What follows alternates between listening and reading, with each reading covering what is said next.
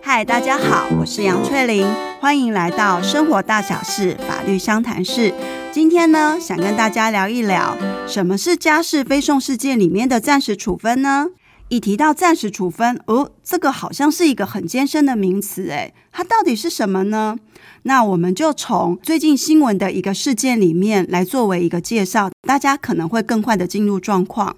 我相信最近在五月底多的时候，大家应该都会有看到一个新闻，就是关于呃一个空姐跟一个富商男友，意大利籍的富商男友，他们生下孩子之后，后来呢，为了争取这个孩子的亲权，那就是有上了电视新闻嘛。呃，电视新闻是讲什么？就是以这个孩子已经要被爸爸带回到意大利去了，但是呢。小女孩写了一封信，说她很想要留在台湾，很想要跟妈妈在一起，不知道有什么方式呢？于是呢，这个妈妈她有提了一个宪法诉讼，宪法法庭呢，她也受理了。那她同时针对这样的一个事件，她做了两个，一个是裁定，另外一个是判决。关于呢，爸爸呢要带走这个小女孩回意大利呢，这是一个关于改定侵权案件的一个暂时处分。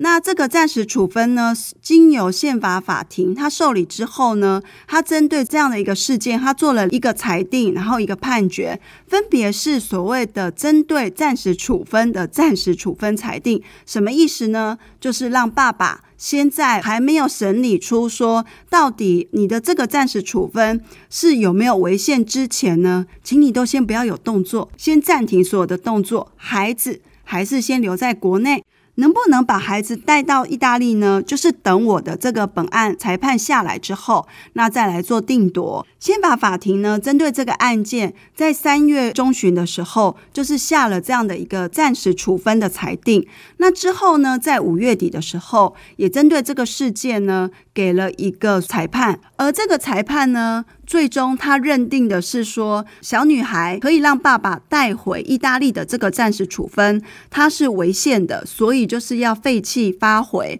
再让就是法院呢再去审理，说整个的状况到底应该怎么做才是最适当的。那我们现在呢，来针对这样的一个事件做一个简单的事实上的一个就是陈述跟说明。这是一个空姐，那她跟她的意大利籍男友生下孩子之后，原先是在台湾的时候，就是两个人都居住，也共同的在照顾这个小女孩。但是在一百零六年的时候，当时呢，在年底的时候，他们原本有说好，就是让这个小女孩可以跟爸爸回去意大利一段时间，就是探望家人。小女孩的爸爸呢，提前在他们本来讲好的时间，就是提前了十几天就离开了台湾，那就回到了意大利。当他因为没有遵守说，呃，应该要离开台湾的日子，就提前把小女孩带走之后，这个妈妈呢，在当下马上就申请了一个要侵权改定，就是希望从原先。共同行使侵权转成单独由他来行使。那他在同时做这个动作的时候，他也飞到了意大利去。那其实，在这整个的过程里面，原本当初讲好的是小女孩只要在意大利停留一段时间，就是很短，可能是一两个月而已。那因为小女孩在意大利也停留了一年多，可是在这一年多的时间内呢，妈妈其实跟小女孩一直也都是有接触的。妈妈后来也有飞到意大利去跟小女孩见面。那他在意大利的这段期间呢，他在没有经过，就是也没有告知爸爸的同意之下，就是没有让爸爸知道，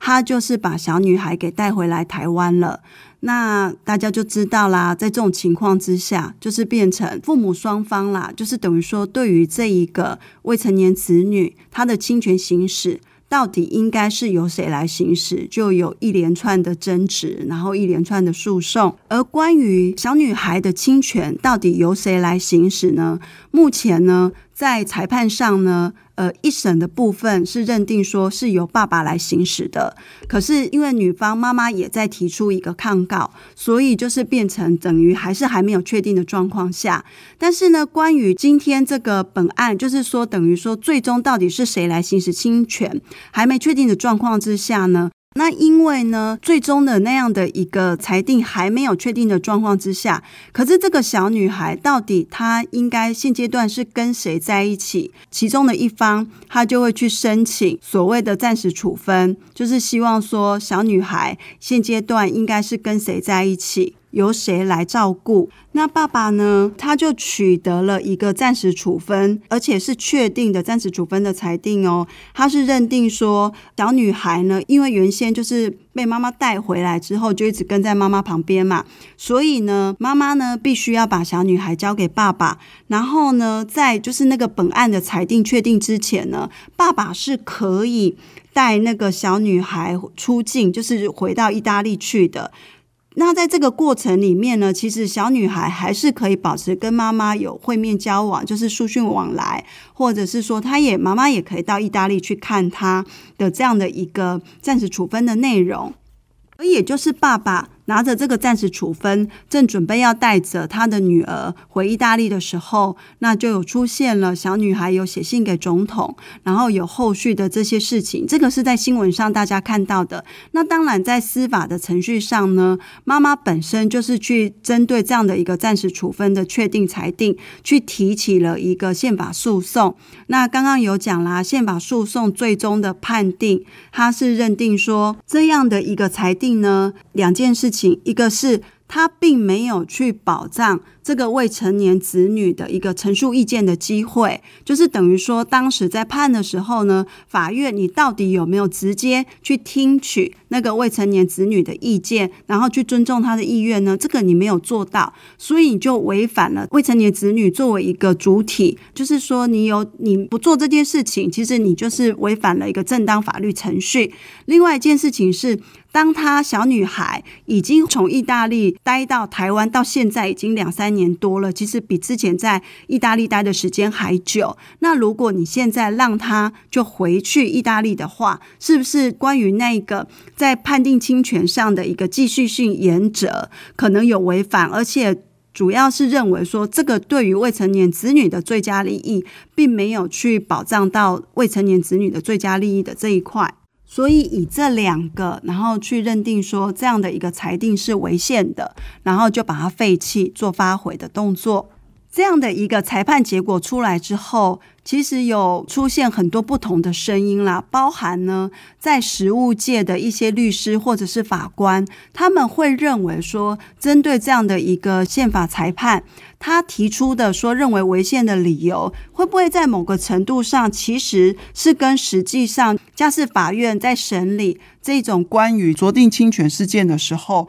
关于未成年子女的意愿或者是继续性原则，它的比重到底要占到多重，可能。跟宪法法庭他们的见解是不一样的。那当然，这个有各自不同的立场跟看法。那如果说有兴趣的话，其实是可以在网络上搜寻相关的资料，包含有除了说有新闻的事件之外，呃，有一些。专家学者他们也有提出看法，我觉得这个是可以去进一步了解的地方。那我们今天这个部分就不再做进一步的申论，我们就回到说，今天透过这个事件，它所带出来的到底什么样是叫做暂时处分呢？在家事非讼事件里面呢，像是所谓的侵权改定、请领抚养费、监护事件。收养关系这些所谓的家事非送事件里面，当你去提出申请，那要等到他就是确定下来成为本案裁定的时候，可能需要一段时间的审理。那这在这段期间之内呢，有些事情你如果不做，可能会变成说，就算到时候你拿到了那一个本案裁定，对你自己本身的权益保障不大，或者是说会有一些损害的时候。那这时候就有所谓暂时处分这样的一个申请的必要，因此啊，在申请暂时处分的时候，它会有一些要件是需要去符合的，就是有所谓的急迫性、必要性，还有你要去申请的一个内容是要具体的、有明确性。那还有是可以执行的。另外呢，你在申请这个暂时处分，会去对应到一个所谓的本案裁定的部分，你必须是要有一个关联性的，而且你的请求呢，也不能够逾越必要的范围。那这样的暂时处分。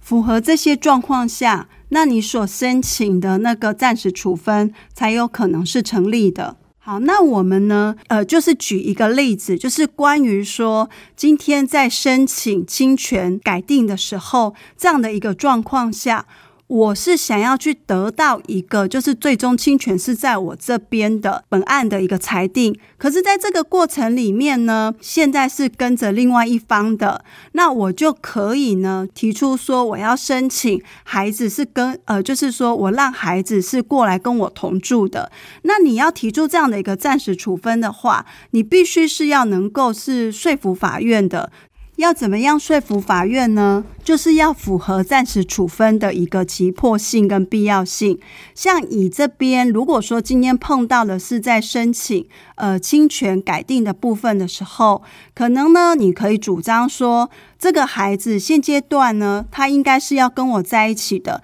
因为呢，呃，对方是会对他施予家暴的行为，所以我没有办法等到本案裁定之后，孩子才跟我。我必须这个时候就得做，这是符合所谓的急迫性跟必要性的。什么是必要性？如果孩子不跟我，那也许孩子哪天被打到重伤，或者是甚至是死亡了。所以这个是有它的急迫跟必要性存在。还有我申请的就是，请说孩子要交付给我的这一块呢，它的这样的一个范围是具体的，而且明确可执行的。那另外，因为我今天的本案裁定是在关于申请孩子的亲权应该要归属谁，那我的暂时处分是针对说孩子现阶段先交付给我，由我来照顾这一块的话呢，是两个是有关联性的，所以呢，这些就是符合必要性、急迫性，还有具体。明确可执行，而且也跟本案是有系属关系的。那这时候你去申请这样的暂时处分，就是会过的。那当然，在关于说今天的本案诉讼是在那边谈说，就是孩子的侵权最终该跟谁在一起的时候，如果今天的状况呢，孩子已经是跟着现在申请人在一起了。但是因为呢，申请人的这边的经济状况，他可能是比较有问题的时候，那他就可以申请说，请对方能够先支付一些费用，就是关于未成年子女的医疗啊、生活教育费用这样的一个暂时处分。那像在这种状况之下呢，只要是符合刚刚讲的那几个要件，其实他的申请是会成立的。还有，如果这个暂时处分呢，他在第一审的时候，申请人已经取得胜诉，他已经赢的话，那他可不可以去做强制执行呢？即便对方他提出抗告的话，这个暂时处分呢，他不用等到确定。他只要是已经取得的话，他就具有强制执行的能力。像刚刚前面讲的那个的例子的状况下，即便说这个富商他的一个暂时处分不一定是要等到确定，他只要是。已经一审已经下来的时候，其实他就可以去做强制执行的动作，因为在法律上呢，暂时处分的执行不会因为受到对方抗告而停止。那我们刚刚呢提到的是关于侵权改定的状况下的暂时处分，它有可能的那个申请的内容有哪些嘛？那另外第二个，我们再来谈谈呢，如果今天呢你的本案裁定是在申请所谓的抚养费。或者是所谓的生活费用或赡养费的部分，那在这个时候，你要去得到一个本案裁定的确定的时候，可能一样也是需要经过一段时间嘛。你中间有哪些事项是你可以去申请暂时处分的？去拿到抚养费、赡养费或生活费用，这些都是跟钱有关。所以呢，担心的是什么？担心的是说，如果我现在呢，不先去扣住对方的财产，就是不让他去处分他现在名下的财产。如果他一处分掉，那可能到时候我拿到本案判决的时候，他名下已经没有任何财产了，那就是没有意义了。所以变成说我必须要在本案裁定确定前呢，我就提出暂时处分，因为有一个必要性在嘛。那也有一个急迫性，现在不动的话，他可能马上就脱产了，所以我就提出暂时处分。而我的暂时处分的那个内容，我是要提出说，禁止对方处分他特有的财产，这样的一个诉求是具体明确，而且也可以执行的。因为禁止他处分嘛，你就可以通知地震机关或者是其他一些相关单位。禁止他去对这些特定的财产做处分的一个动作，那这个就会是有一个保障在。那这样的一个诉求本身也跟他的本案诉求是希望拿到抚养费、生活费或赡养费，这个是有相关联性的，所以这个暂时处分也是会过的。那除了说你说像在申请抚养费这些的，我除了是去禁止对方处分财产之外，我也可以提出说，我的现阶段呢，已经经济陷入生活上的困难了。那如果现阶段对方不先给予我一些钱的话，我可能会有生活上困难的状况下，有这样的急迫跟必要性。然后呢，内容也是具体明确的，也有相关嘛，这个一样暂时处分也是都会过的。好，那到这边呢，我们来小小总结一下今天所谈的。今天呢，跟大家谈的是关于家事非讼事件里面的暂时处分。我们呢，从新闻上的这样的一个事件，就是意大利籍的爸爸。跟台湾籍的妈妈在争取这个未成年子女侵权的过程里面，关于侵权的本案裁定还没有确定之前呢，爸爸也提起了一个暂时的处分。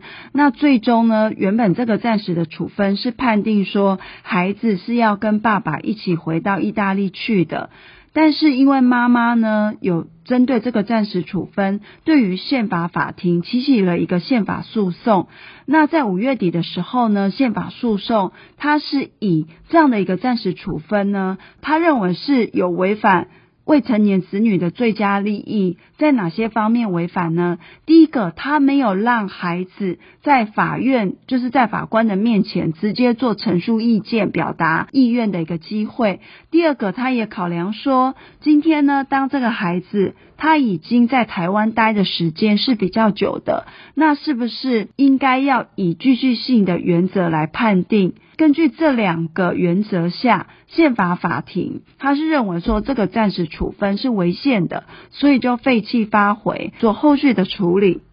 那我们呢，从这个事件去了解说，原来暂时处分呢，它有一些法律上的要件要满足，分别是所谓的必要性、急迫性，还有呢，这个暂时处分申请的时候。你的那个内容是要具体明确，而且可以执行的。另外，因为这个暂时处分，它是系属在一个本案裁定的下面，所以就是你提出来的是必须是要跟本案裁定是有相关的，而且不能够逾越它的范围。我们最后就拿了两个，就是两个事件来作为一个说明，分别是关于说酌定侵权或改定侵权的案子里面的时候呢，会搭配的暂时处分，可能是交付子女，或者是呢关于子女的，就是一些费用、医疗、生活上的费用有急迫的需要的时候，那就会要求说有一方。